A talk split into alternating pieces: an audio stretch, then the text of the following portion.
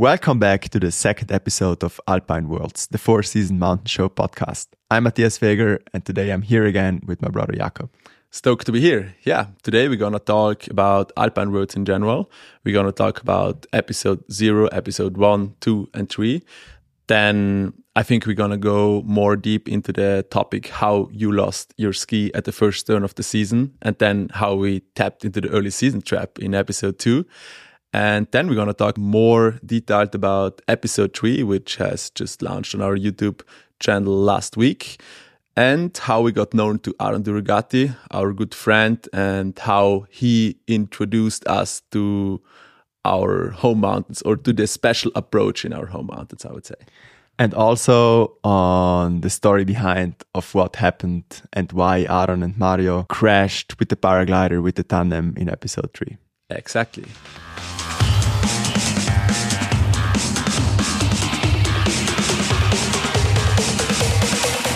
All right, three, two, one, drop in.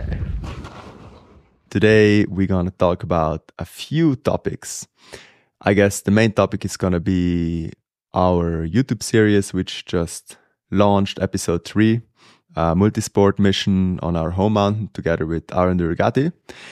Um, then we're gonna talk about what happened yesterday. Exactly, yeah. Um, and also about the episode which is gonna launch on Sunday, episode four. Um, yeah, which is gonna be pretty crazy. Yeah. But first of all, I want to ask you, how do you feel today? Yeah, um, I'm feeling way better than yesterday. um, we had a big day out yesterday. It was it was snowing a lot at the beginning, and then it was raining a lot. It was just generally pretty warm, and I've been soaked for the whole day. How are you feeling? Yeah, I'm feeling quite tired. Um, yeah, as you said, um, basically yesterday we wanted to film a new YouTube episode on our home mountain on Highway to Hell, the iconic, um, super steep and narrow couloir. And usually we go up there when the weather is super bad and when it's snowing. And so we did yesterday. And yeah, I have to say, I have never been that soaked during the whole day than yesterday. Like it was really, really tough. Yeah, me neither. I mean, um, luckily, all of us had um, good Gore-Tex stuff on, which helped a lot. But still, it was so warm that yeah, you had to keep your jacket closed, and also um, you had to keep your the hood of the jacket above your helmet um, because going under the trees was just a gambling game. And sometimes when the trees released, it was a huge tree avalanche coming down on you. So even though the jackets actually kept us um, sort of dry, um, you were we were still sweating. It was just super wet and foggy. Yeah. yeah, everyone was sweating like crazy, and I think yeah, we were also wet because of of the sweating. Yeah. Um, but yeah, I mean that was yesterday. We we're gonna talk more about in the YouTube episode, and then in the podcast of the YouTube episode. Um, but yeah, today I think we haven't really talked about episode one and episode two so far. Um, yeah, and I think those two episodes are also quite interesting because it were our first episodes and it was kind of a premiere for us to, yeah, to film those episodes. Yeah, exactly. I mean, it all really started last year when we said we want to start doing some YouTube videos, but we didn't had um, such a, I'd say, proper idea of what we're gonna do, um, and it all really um, got a good structure this summer. Um, I mean, we I guess we we thought a lot of what we do and what we are in the end, and the thing is, I guess we do outdoor sports and mountain sports all year round, from kayaking to climbing to flying um, to skiing, ski touring, ice climbing. Um, I guess pretty much most of it, a part of base jumping yet. Um, and so, yeah, we were like, like what we're gonna do. We're gonna do a summer show. We're gonna do winter episodes, and so I was thinking about names, and I guess Alpine Worlds um, sums it up or wraps it up pretty well because a name which works for summer and for winter, and all those sports happen in the mountains.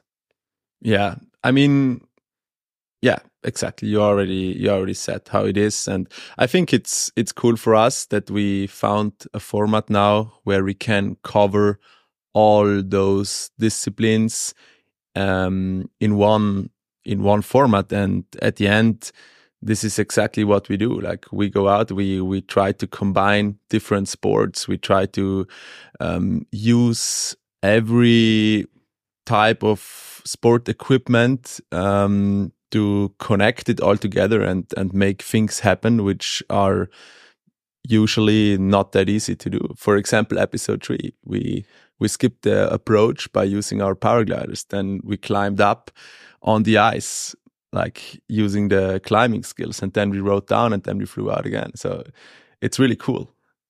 Exactly, I guess this episode really um, represents a multi-sport mission um, it's a lot of sports and different things combined. But that's also, and I really like episode zero. We called it episode zero because it was sort of a test run for us. We we filmed it ourselves.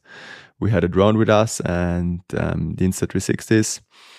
Um, and yeah, we that was also one of the missions, which for me um, are the most beautiful or most interesting ones, where you try to reach something which is um, hard to reach by combining many sports, open like opening up many doors by combining many sports. And we we know that in our or we we, we got to know that in in our um, home mountains in the Texel group there is um, one climbing route which we heard about quite a lot and we got a topo um, the thing is, it's it's in like a quite remote um, valley, and the approach by foot takes you like I'd say six hours. Mm, yeah, I don't know. It really depends how fast. Yeah, but if you want to climb, then ten pitches um, on three thousand meter peak, uh, yeah, you you really have to to take it easy on the approach, and it's a really long approach. Yeah, that's for sure. Exactly. And so we came up with the idea, or we had the thought, obviously, to fly there with our paragliders, which would mean to cross um, a few mountain ridges, um, fly up to well above 3000 meters, which needs a good flying day. But the thing is also, we didn't really knew how hard to do this. It was graded um, like six, most of the pitches were around 6A um, alpine and yeah, for us that is is not that it's not doable, but it's still um, yeah not not super easy, and it's ten pitches, so we knew we we probably need some time, and we also didn't knew how well it is um, secured. Yeah, I would say it always depends. Like the grade really depends on how the route setting is, how the orientation on the route is. And yeah, we basically didn't have many informations about because it's not a route which many people do. Um, like we knew that guy who who made it, and he said it's super easy. But usually those real experienced uh, climbers are always saying that everything is easy and smooth. So yeah, we were a bit nervous about the route, I would say. But for me, I was super nervous about the flight because I never flew that high up and I never did this route. And yeah, I'm also not such an experienced paraglider. So for me, the flight was definitely the part which scared me the most or which made me the most nervous. And yeah, I was actually not really believing that it's gonna work out when we stood at the takeoff. I was like, okay, yeah, let's let's try to catch some thermals, but like the chances that we gonna make it over all those mountains to cover all this distance and then land in time in front of the face and then climb all the face i was like yeah that's like quite an optimistic plan. But at the end it worked out. That was crazy yeah i think that was uh, for me that was the the core thing, like the time, if we're gonna make it to land in time, because a good thermal day, especially in late summer, I guess it was late August, Yeah. um, doesn't really start before usually 11 o'clock and that is already quite early and then we would also need to fly to the max altitude and that usually like the highest cloud base um, like that, that that is how high the thermals reach. You have around two o'clock in the afternoon.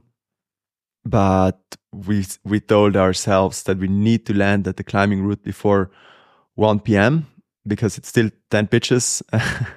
Um, and we need time for that. And then we need to get down of the mountain and out of the valley again before ideally sunset. Um, and yeah when we took off i was like well it's late i guess we took off at 11 because before there was um, no thermals and it went straight up and and we i guess we made like 3600 meters which is really high for the place and super high for the time of the year Man, like I never turned a thermal like this before.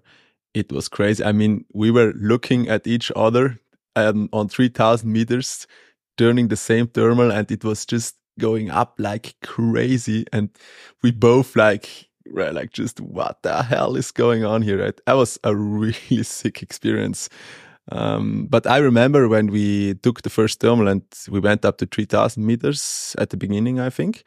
Um, then we saw that there came quite some some dark clouds um, behind in the in the big mountains. So at this point, I thought, yeah, now it's gonna now it's like pretty fine, but uh, more inside the mountain range, it's gonna be tricky. Um, and I think there was one point at Chigot, we went there and it was super weak, and we barely were able to climb up there. Yeah, we we pretty much only used the dynamic lift Yeah. from the south face, and yeah, then we at some point I guess we managed to um, hook into a thermal, and that one was amazing. Like you could pretty much fly it one handed, Yeah. and it was just going up like three meters per second and completely smooth and stable all the way up to three thousand six hundred meters. And at that point, I guess it was like just after 12 o'clock. It took us like um, three quarters of an hour to fly there. It was pretty slow. Um, but then from that point, I was like, oh, this is so sick. And we, Yeah. we flew a straight line over, over the, um, this main ridge and, and landed in front of the line. I guess just, just after one o'clock. Yeah. I think this flight was probably the most beautiful I ever did. Like crossing the Lodner, which looks like a volcano. Um, on 3,500 meters, I, I looked down and it looked like a crater down there and everything was so, it was impressive. Like for me, as I'm not a, I'm not a distance flyer, uh, being so high up and and covering this this distance and seeing those mountains from from from from from above uh, that that was really special and yeah then we made it to the line i parked my wings straight in the rocks and straight like in the mud it was super super muddy there in the landing Yeah. It's like a dying or like a glacier, which is almost gone. It's just a little bit of ice and moraine area left. And so it is sort of muddy. And yeah, I parked it straight. Like we planned to, to land a bit farther down where there is a little lake. But coming there, the conditions were so smooth and it was so tempting to just park straight below the climbing route yeah that, yeah, I was first and I was like, oh yeah, let's try to. Yeah, you were first, and I I crossed the ridge, and then I saw you landing straight at the climbing wall, and I was like, "Oh man, we we said we're gonna land at the lake," and I was like, "Yeah, okay, let's let's try to land there." And I think I just landed like ten meters before you, and there was yeah, as I said, there was a lot of mud, and it was super slippery, and my wing got got a bit it I mean now it's fine, but at this moment I thought now it's gonna it's gonna be broken because it was hanging in all those rocks and it was super spork and everything. Yeah. That was quite a, an intense landing situation. Um, and yeah, then we started climbing and actually the climb worked out super well. Okay, super smooth. Yeah, the thing is, like the first pitch was pretty interesting and a little bit because I know Markus Brandl, the guy who sets the route, Yeah. Quite a bit. He was one of the really, really strong climbers in the area. And usually, or sometimes when one of those super strong climbers um, say that it's 6A, it can easily be a 6C or even harder, also depending on how much um, gear they left behind. And he said it's it's secured really well. Yeah. But he was still is still like a way better climber than we are. And then we came to the first pitch and there was there was That was literally no- nothing. there was nothing inside. And the reason for that is that the glacier was about 60 meters or 50 meters higher when they first um, opened up the route like 15 years ago. Um, but it was a pretty nice crack where I could um, place some friends, which was yeah really nice to Yeah. to secure in an alpine um, way. And then we got to the first um, stand, and where we couldn't really find it, but there was like something like two pitons with an old rope or like cord in the middle. I was like, well, there we go. Like exactly how I, how I thought it is gonna be, like some old rusty pitons in in in some sort of loose rocks. Um, and then you followed. We're like, oh yeah, okay, it, it's gonna be intense. You have to think he he told us that we can easily do it with a 50 meter rope. And then you were just climbing, and at a certain point, I I saw that the rope is gonna be finished, and I, I was like telling you, yeah, the rope is gonna be finished soon, and there was no anchor inside. Um, so yeah, I just started climbing behind you, and I was like, "Whoa, this is, is not starting as as we planned it." Um, but yeah, we really have to say it was only the first pitch. Um, like the first pitch was really critical, and we thought like, well, like if it continues like this, we're gonna be fucked. We're gonna be the dark. yeah, I mean, it was 1 p.m. and I don't know at that point of the year it got dark around seven, I guess, or something. yeah, Um, but yeah, it turns out we we caught the um, the anchor or or the rest of an older, even older route, which is which only has pitons, and the climbing route which Brandl called uh, La Repatrie, yeah, which means like empty battery because it was so cold in there all the time and they they actually um drilled the um, or he said that it's that is that it's um drilled. Yeah, um so yeah uh, but it was so cold there that the battery of the drill always got empty. Um that's why it's called empty battery. Yeah. and turns out we we missed the route by like 10 meters and we're on the old climbing route. Um and then 10 meters to the side there was actually the the bullet one, the boulder the, the right one, yeah, the right rest. And from there on turned out that the route is actually really super amazing climbing super solid rock which is very not usual for these mountains for the Yeah. texel group. Um and yeah from there on everything went pretty sweet. And what he said was also very true. It was a 6a like um not not very steep um but quite technical and ah, just amazing climbing. Yeah, I think he found uh, the perfect line on this mountain because the mountain, like this one, the the Hohe Weisse, is used to be quite loose rock, and this is like a ramp which goes from the bottom to the top, and this ramp is super solid, but it's only that that piece, and I think he did a a great job to to find this this route and to set it up. So we were really surprised because we were expecting a lot of loose rock and some gnarly climbing, but at the end it went super smooth. It was just just a beautiful climb. It was Yeah. not even super hard for us, but it was just beautiful to be up there and to yeah, like ev- everything together was was super special. And then at the end, um, yeah, we we still came in the dark because yeah we messed up the the um, the hike to the last takeoff. We messed it up a little bit, and then we came in the dark. But yeah, we flew back to Merano, and it was a it was a sick day for sure. Yeah, yeah, that was episode zero. Um, yeah, as I said, very no budget production. We cut it ourselves, we filmed it ourselves. Um, that was, and after that, or already before that, we were talking with um, with Mahmoud, with Adrian, our our man there, um, and I guess it's it was pretty hard, or it is pretty hard for a brand to to believe in a project which is not there yet and there is nothing Yeah. to show. But he from the beginning told us, no, guys, he thinks it's a great idea um, to make YouTube videos and tell a little bit more about our adventures and not only do like nine to fifteen second reels. And he said, no, no, we are gonna support you in the future.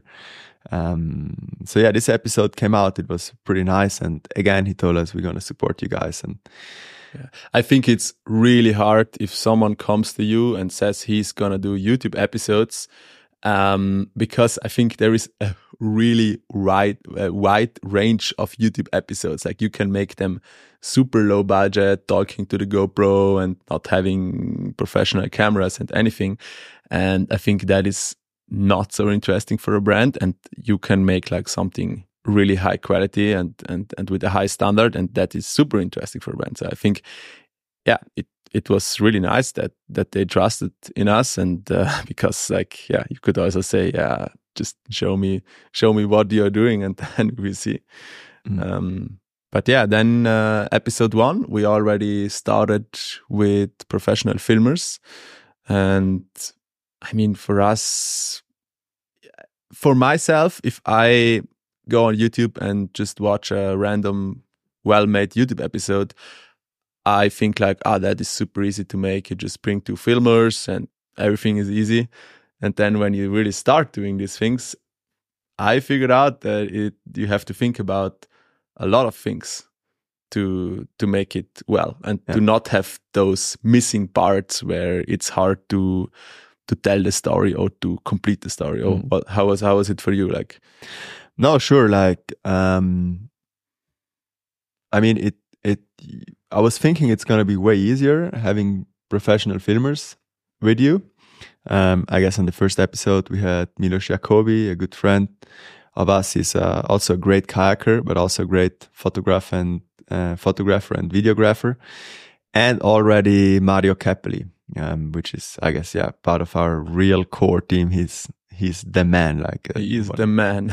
one of the best um, video drone pilots out there. He strictly refuses to fly FPV drones because he wants to enjoy um, the landscape, and he also refuses to cut and edit. So he's really just a video, just a video drone pilot. But this thing he just makes on an insane level and insane shots, and Yeah. very nice dude, super strong alpinist as well. And yeah, that was the first day shooting with Mario and and Milos, and it was really early season. I guess it was the seventh of November Yeah, it was super early. or October. No, November. It was November, November. Yeah, yeah. yeah. Um, and yeah, there obviously as it is in early season, I guess we have been insanely motivated to ski. the weather was not really on our side that day, so we decided to to ride this Ypsilon couloir, which is pretty easy to access, and we, we ride it all the time nowadays. Yeah, it's our it's our it's our classic run after after the snowfall. I would Yeah. say. Um, but yeah, for that time of the year, it felt amazing to be back on the skis. And we also skied it. It was super sharky at the start. Yeah. I lost my ski, um, at the first turn really, because it looked like there is some snow and wind accumulated snow. Um, and I thought I'm going to cut it off and maybe it's going to release, but it was actually not, um, a wind slab, but it was just a pile of rocks with a little bit of snow on it. this this moment was so funny because there was so much hype about the drop in like we did rock paper sister Every, everyone was like okay now it's gonna happen. Now we're gonna drop in. How is it gonna be?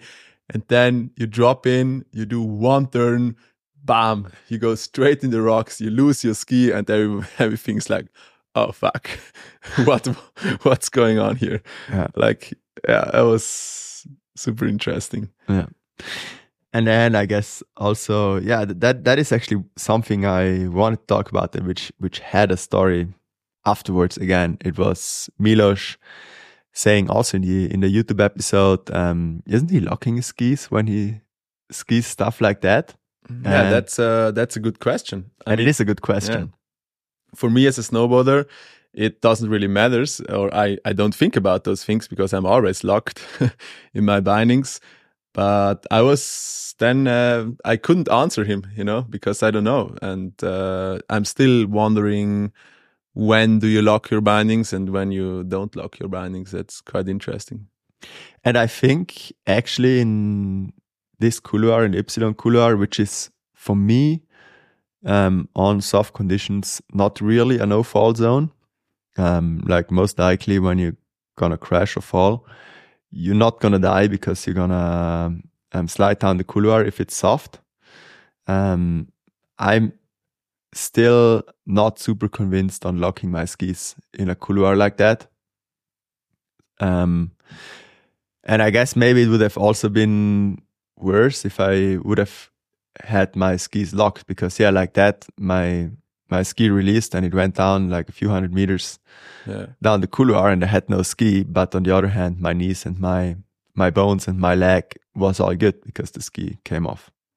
Yeah, I think as a skier, you really have to to think about um am I gonna die if I fall because I fall down the mountain, or if I fall I'm gonna break my leg if I have the the bindings locked. And I think yeah, that's a that's a topic you always have to to think about, and you have to to get a good feeling for it. Exactly. And that that's also what I try to do when it's super no fall zone or super steep. I I obviously lock my bindings. I really, really want to keep my skis on. I mean crashing is anyway not a not an option there. And I rather have my skis on and a chance to self arrest me if I if something happens, if I slip. Um, and that is obviously way easier with the skis on. Um, and in other stuff I really try to keep it open. So yeah, yeah, that uh, that drop in uh, was interesting for sure. And then, yeah, you had to recover your ski, and meanwhile, I got ready for the drop in, and I had the the honor to be first, even if I lost the rock paper sister game. Uh, but yeah, that was that was a cool line at the end. Like it turned out to be super good snow, and I think it was probably maybe it was the best conditions we had this year in the Ypsilon couloir. Yeah. Apart from the sharks, like in the outrun, it was oh, I was so scared. Yeah, Like we were going down pretty fast, trying to not have too much impact. so if we would hit a shark, it would be less brutal. But still, I I think I hit like two or three sharks, just like slightly, like ting. Yeah. Um, but yeah, this early season is always ah, uh, I don't know, a scary one. yeah. I always try when it's so sharky to to don't put my edges too deep in the snow, and always go like quite fast, try to stay above and try to float. But yeah, I mean, it's a sketchy game when it's so sharky. And in Sulden, I don't know, but somehow it's still sharky there, even if, if it has snowed that yeah, much. it's just super sharp rock, sharp rocks there, mm, and and when the wind blows, it blows the rocks off. But it, it is obviously way way better now. And every year I say to myself, no, no, the next early season I'm gonna take it real easy and wait until the snowpack is good. But also on the early season, you are insanely horny for, or I am at least for, for some good and proper lines. yeah. And that's also what I guess brings us to episode two. That was the day straight after, like having skied Ypsilon Couloir and was super amazing. We thought like, yeah, tomorrow we should try one of the biggest lines one of the bigger lines in Sulden because the conditions are so good. Yeah, yeah, and from far away, the the King Couloir, the line which we wanted to ski, um, like everything seems to be small. There is this mandatory cliff at the end, and you look at it and you say, "Yeah, it's actually rideable. Uh, we should really try to to go for it." And yeah, then we arrived there at Ypsilon Couloir. We brought two filmers again, Mario and David, another uh, guy from Merano. And yeah, it turned out to be like the exit cliff turned out to be a 50 meter cliff. and you were like, okay, that's not going to work out today. But yeah, we had our plan B, which was really amazing with the afternoon light. And it was a really cool line. There was so much stuff going down, I remember. yeah, Yeah. really playing with the white dragon. um, no, it was an amazing line. Two rams, um, bit smaller, but still also not that easy to catch in good conditions. Like nowadays, I, I really want to ski this line again, but it's never really in condition, which is which is sort of interesting because we are way um, way more uh, advanced in the season, and it should be in condition, but it's still above way above three thousand meters.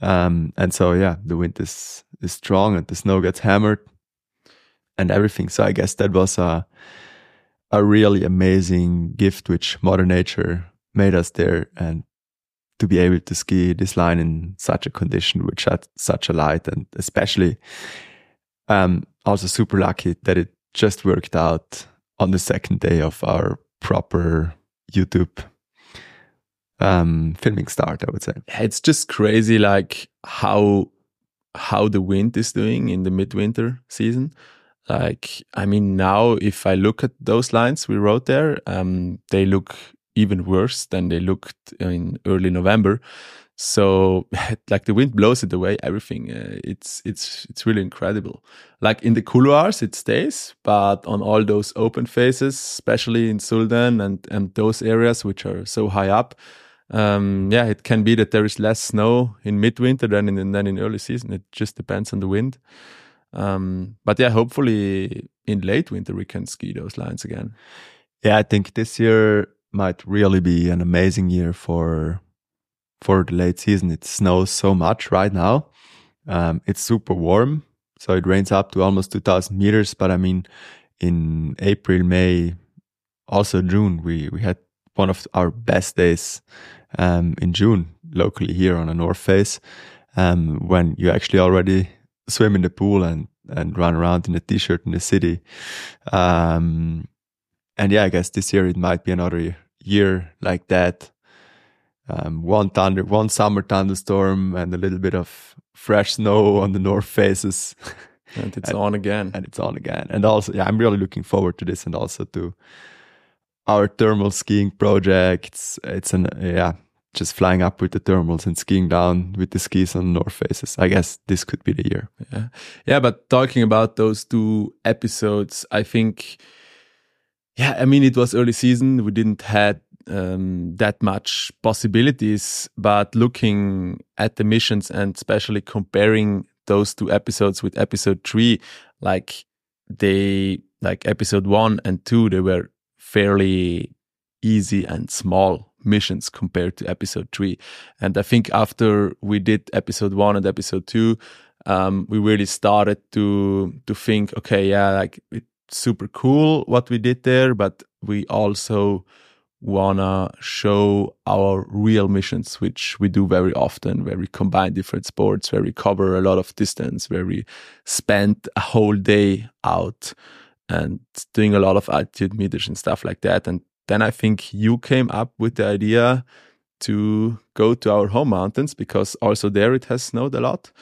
And yeah, when it comes to our home mountains, there is also a very interesting character which should not miss on the mission, and that's Aaron Durogati.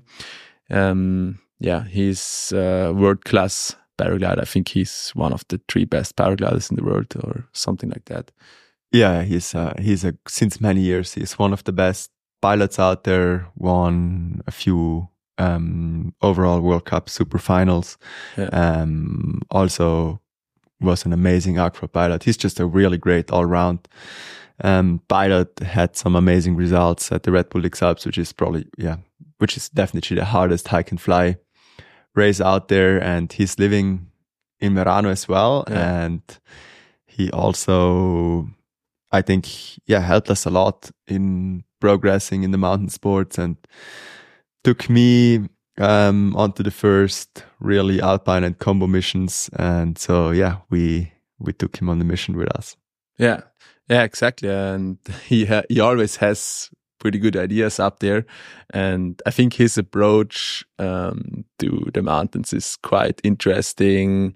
There is usually, if you go out with Aaron, there is a lot of scrambling, climbing involved, and pretty much always a paraglider. So I think I never had a day with Aaron which was boring.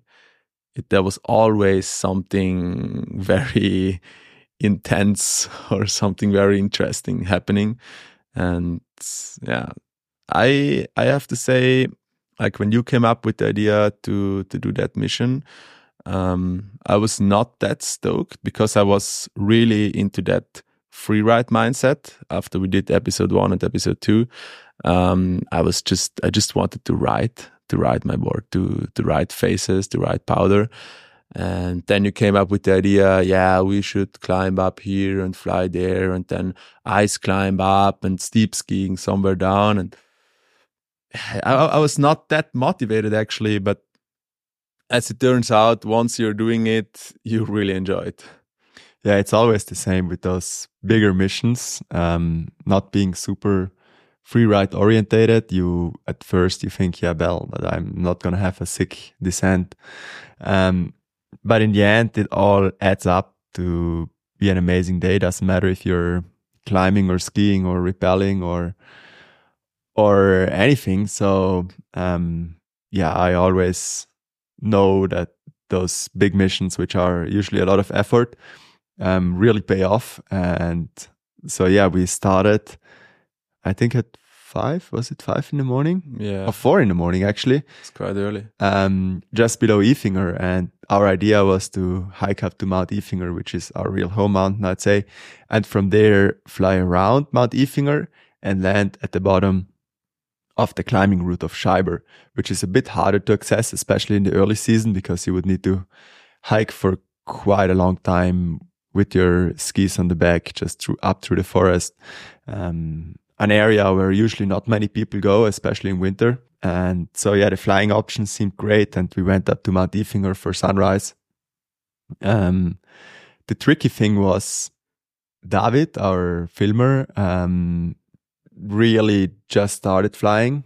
He just made his license and it rained up super high in the, in that period. So the, so we knew that the takeoff on Ifinger would be super icy and it is steep. And when it's icy, having a fall or, or sliding down would be really bad or having a bad start. There is not much space for mistakes on this takeoff. And I think also when you take off there, you don't really have the time to check the wing properly. Like break up the the takeoff is quite tricky up there. I think it could be possible if you're quite fast and smart, but for a beginner, yeah, I think it's just not worth to to try it with with that hard conditions. Exactly. And so we decided to take David's camera with us and send David on the long approach by foot. Um, which he was yeah happy about. And then the other thing is we had Mario Käpelli, our drone pilot, and but we also had Aaron. So we we thought yeah maybe it would be a great idea to take the tandem and Aaron could fly with Mario. First, I thought I could fly with Mario, but in the end, yeah, having the icy takeoff and everything, it just seemed way, way smarter that Aaron would go on the tandem mission. He's super experienced in that stuff but yeah, taking off with the tandem, both with skis on a pretty icy and steep slope. I think it, it even made Aaron quite nervous. Yeah. Yeah. He was a bit nervous. I would say. Um, which is absolutely fair enough. Um, and I don't think I would have been, I don't think I would have taken off up there if Aaron wouldn't have been there with a tandem. But yeah, they made it, they made a super great job. It was the first ever flight for Mario. Um, and yeah, then the bigger issue was the landing at uh, Scheiber, so below the climbing route, because yeah, we didn't really knew how it is there. It was all white and it looked all right, but coming closer, it turned out it was just really like some dust on rocks. yeah, I mean, it's super hard to check out this area without having or without going up and, and using a drone fly around the mountain. And we, yeah, we didn't do that.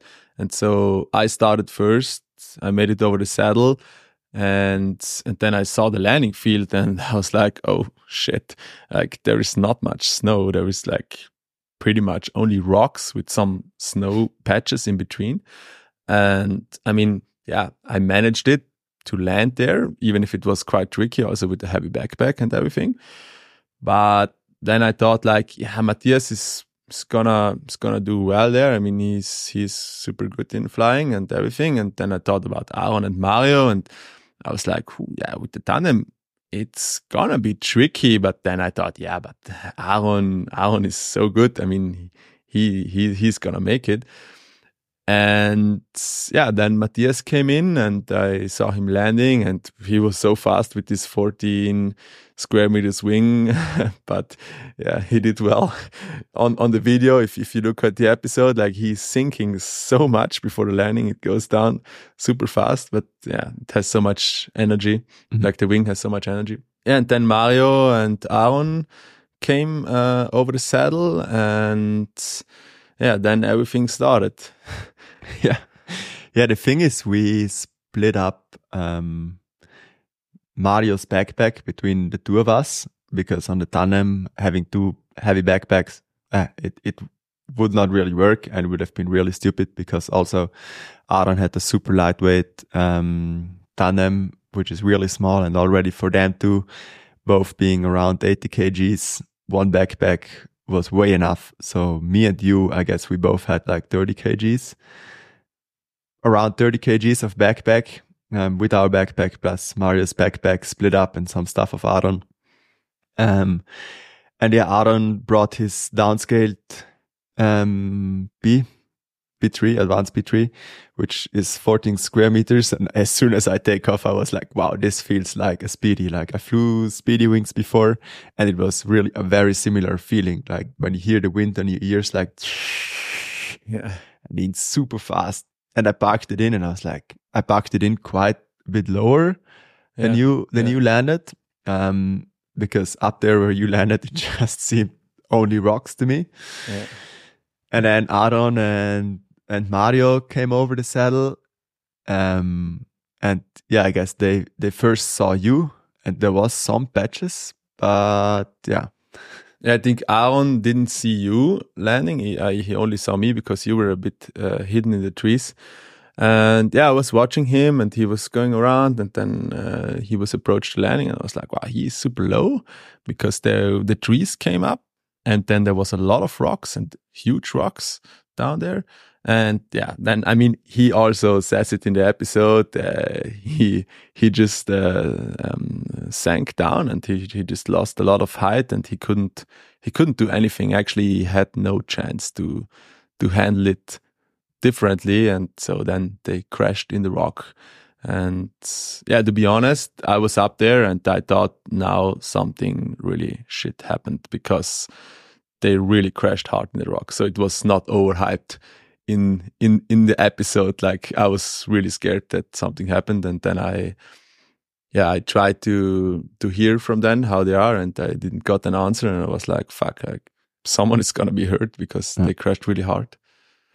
Yeah but yeah luckily nothing happened. I mean with the skis on it's already a good bonus. Um it's way less likely that you're gonna hurt yourself on a landing. Yeah and it was a good, I guess, a pretty special experience for Mario for his first paragliding flight. And yeah, and so we continued. We climb up um, to Scheiber. It's it's a it's a special mountain for me because it doesn't really has a normal or a simple way up, and also not a simple way down. I I don't think there is a a skiing route or steep skiing route which you could ski from top to bottom. There is always uh, a repel involved, as much as I saw so far. Yeah, I thought the same. But yesterday we have been on Lavandspitze, which is just um, on the side of Scheiber. And I looked at the climbing part, like at the real steep part, which was unrideable for us. And I don't know, but maybe it's only maybe the ice is only covered slightly by snow, but it looked skiable. and I was like, okay. It might be like obviously conditions on those mountains make such a huge difference. Um, if you have the snow year of your life and the snowpack of your life, a lot of things become skiable where you would never have thought that they are. And now, yeah, snowing over a meter and also raining up once in a while and snowing down again can really make a huge impact and and make the snow stick to the rocks and and yeah, even make it skiable. Like it happens in Lyngen, like when it rains up and all the snow, all the rocks, even the overhangs, um, become covered in snow. This, yeah, maybe it could be skiable, but at that point Yeah. it was definitely not. We climbed up this 300 meters of steep, not vertical, but steep ice Yeah. Until we got into the main couloir, which falls off a cliff at the bottom. Yeah. I was a bit concerned because we had David, um, our other cameraman, and he never climbed on ice. And when we arrived there, I saw this ice walls, or it was actually quite some ice, then some mixed terrain, some grass. It was pretty much scrambling. And I was like, ooh, that's going to be tricky for David because he never climbed on ice. And I, I think in the first meters he really had troubles, but he's he's a really good climber, like a normal rock climber. So I think he did he did really well, and he adapted to the ice very quickly because at the end of the climb he was quite solid. Mm. I would say. Yeah, I think on ice, especially as a beginner, at least in my experience, um, you are quite a bit safer than you think. Like you don't, tr- I- I didn't trust my ice tools and I didn't trust my crampons. Um, but in the end, they are pretty solid. Like, Yeah. especially when you're scared, you're gonna hammer those ice axes in super hard and it, it yeah, they're usually really trustable. Yeah. I think the hardest part in the beginning is to trust your your toes, Yeah. like you the the pin set at your toes, to just stand, put all the weight on your feet, and not try to hold on to the ice axis because, like standing on those pins, uh, it it doesn't feel solid if you're not used to it. And I think that's the worst because you climb and you hold on to the ice axis super, super strong and you put all the weight to the axis and then you get super tired and start shaking and everything. And then I think if you start trusting your toes, then, then it's becoming quite easy if it's not too Yeah. steep. Exactly. Um, one thing which I noticed a lot for myself, but also now with Anna, my girlfriend, and David doing their first um, steeper ice sections, is that um, you tend to lift your heel like you would do on rock. You would put like quite some pressure on your toes and also putting them on a steeper angle towards the face and that really makes the crampons um, slide out and, and become unstable. Like once you place them, in my experience, you should try to keep them really steady and not move around too much. Yeah. And also try to keep your heel low that they go in 90 degrees towards the ice or even flatter. Also saying that I'm not, I'm definitely not a pro ice climber, but that's just what um, helped me and what I saw helped my girlfriend Anna and David the most, like really telling them, keep your heel low, keep your heel low and try to keep your um, crampons flat into the ice. And then usually you also have a pretty good hold. And that, I guess also that's what helped David a lot to get up on this thing. I mean, we had a rope with us and we could have easily built an anchor, but, um, yeah, he, we asked him multiple times and he felt comfortable to climb it, um, free and without rope.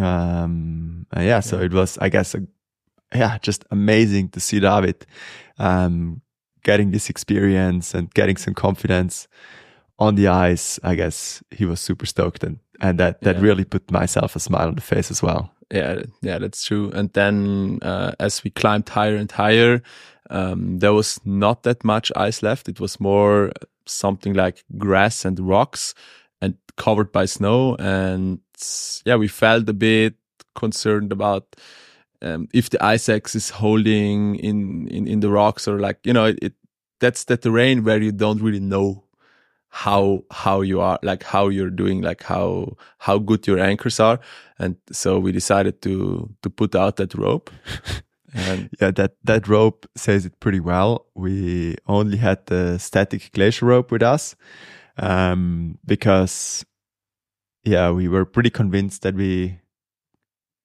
at least gonna try to climb everything not on belay. Um, we usually also did that climb later on in the season where there was more ice. And as I said, it's not that steep. It's maybe like 65 degrees.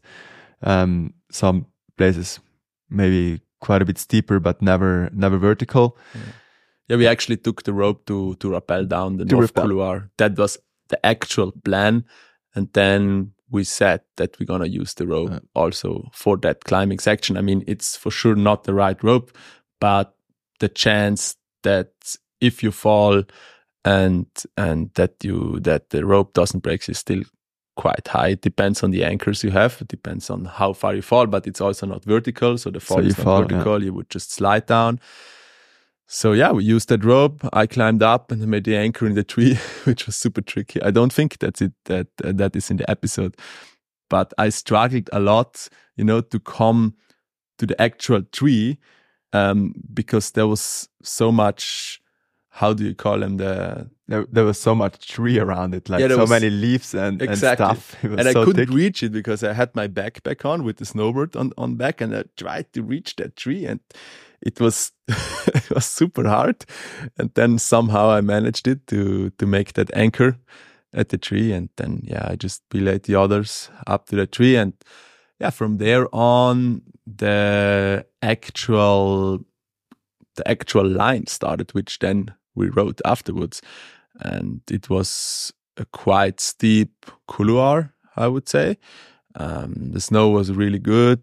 The climb was quite easy, also for the filmers, for David and everyone.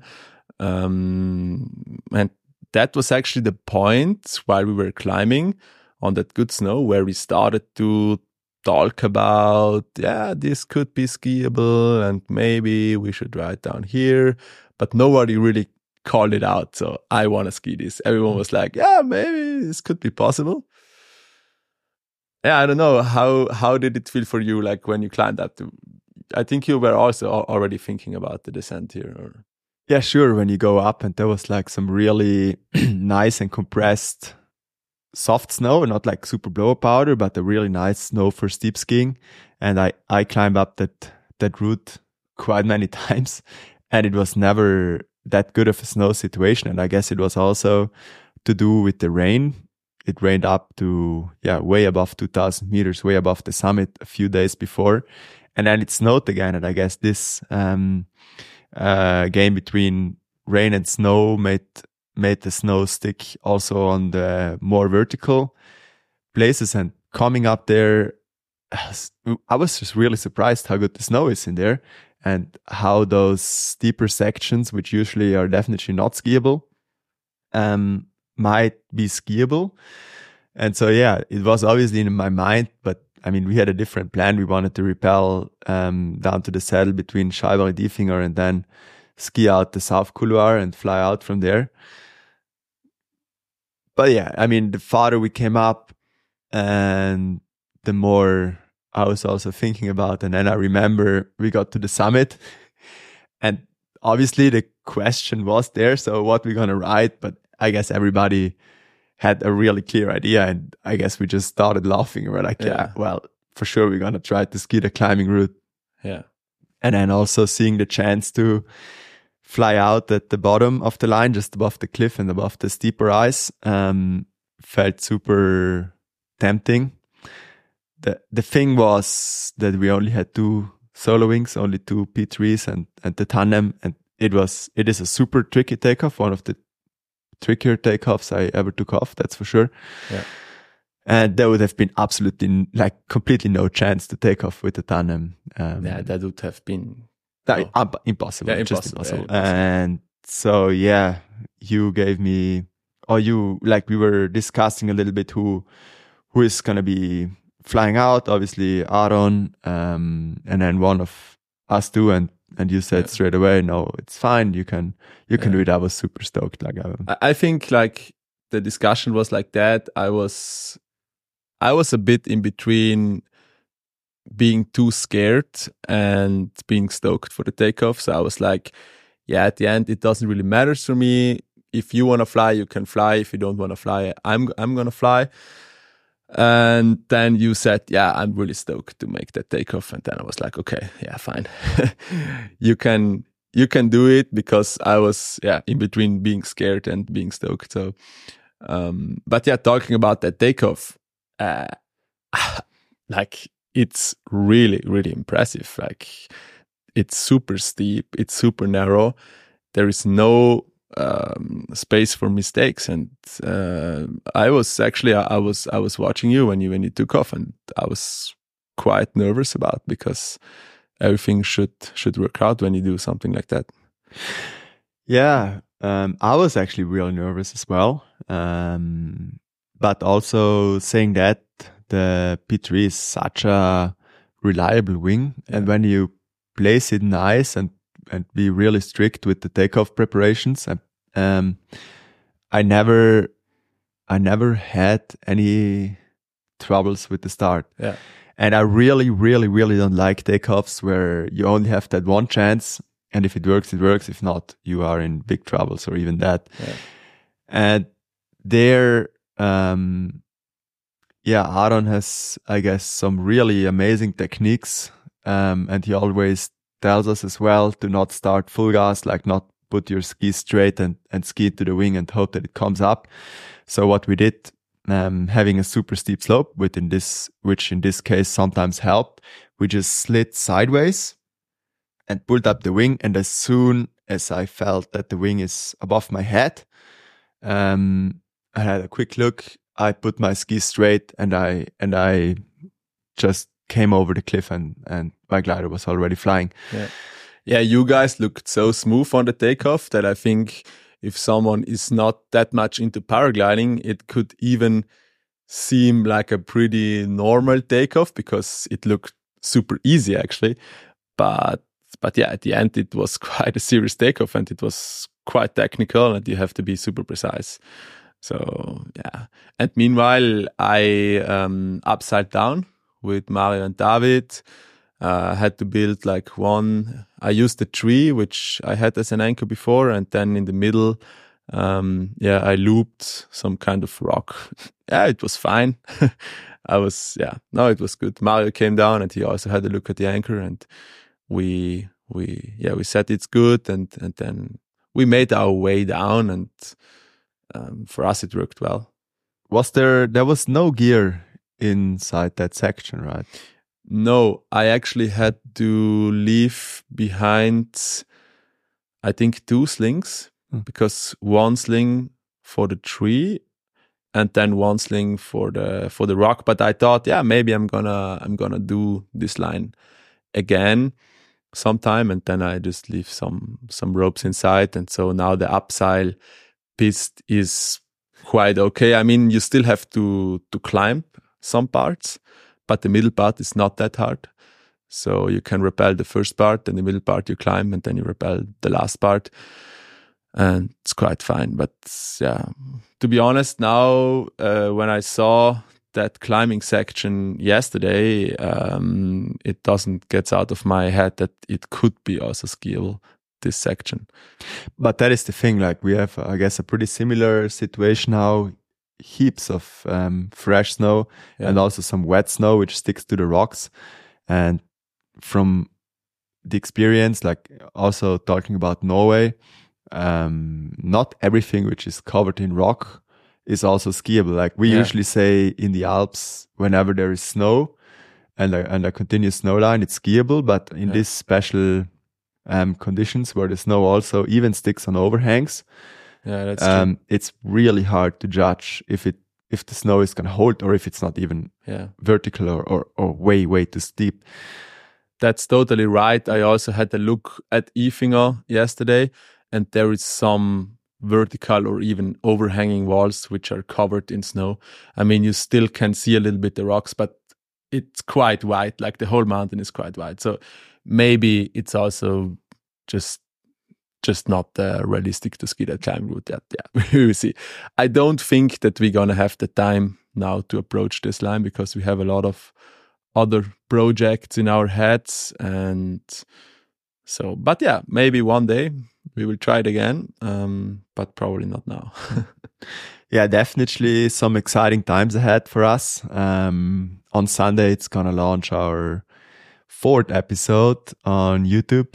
Um, as I already said, it's gonna be a super funny. It's a super funny episode in my eyes. Um, very steep and super narrow couloir, a little bit um, representing what what we do and what we what we also published quite a lot of Instagram on Instagram and it was just a great day.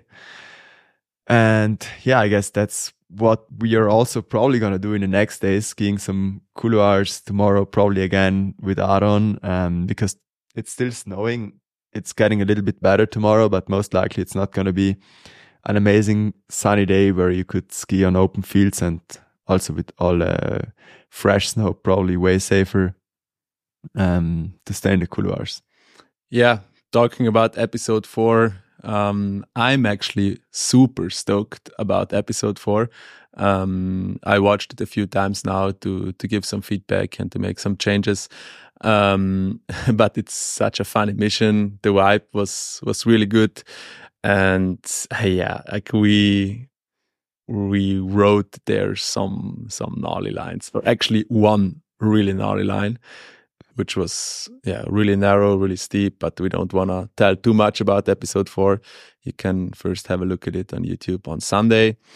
And yeah, as you said, for the next days, currently we have a lot of snowfall here.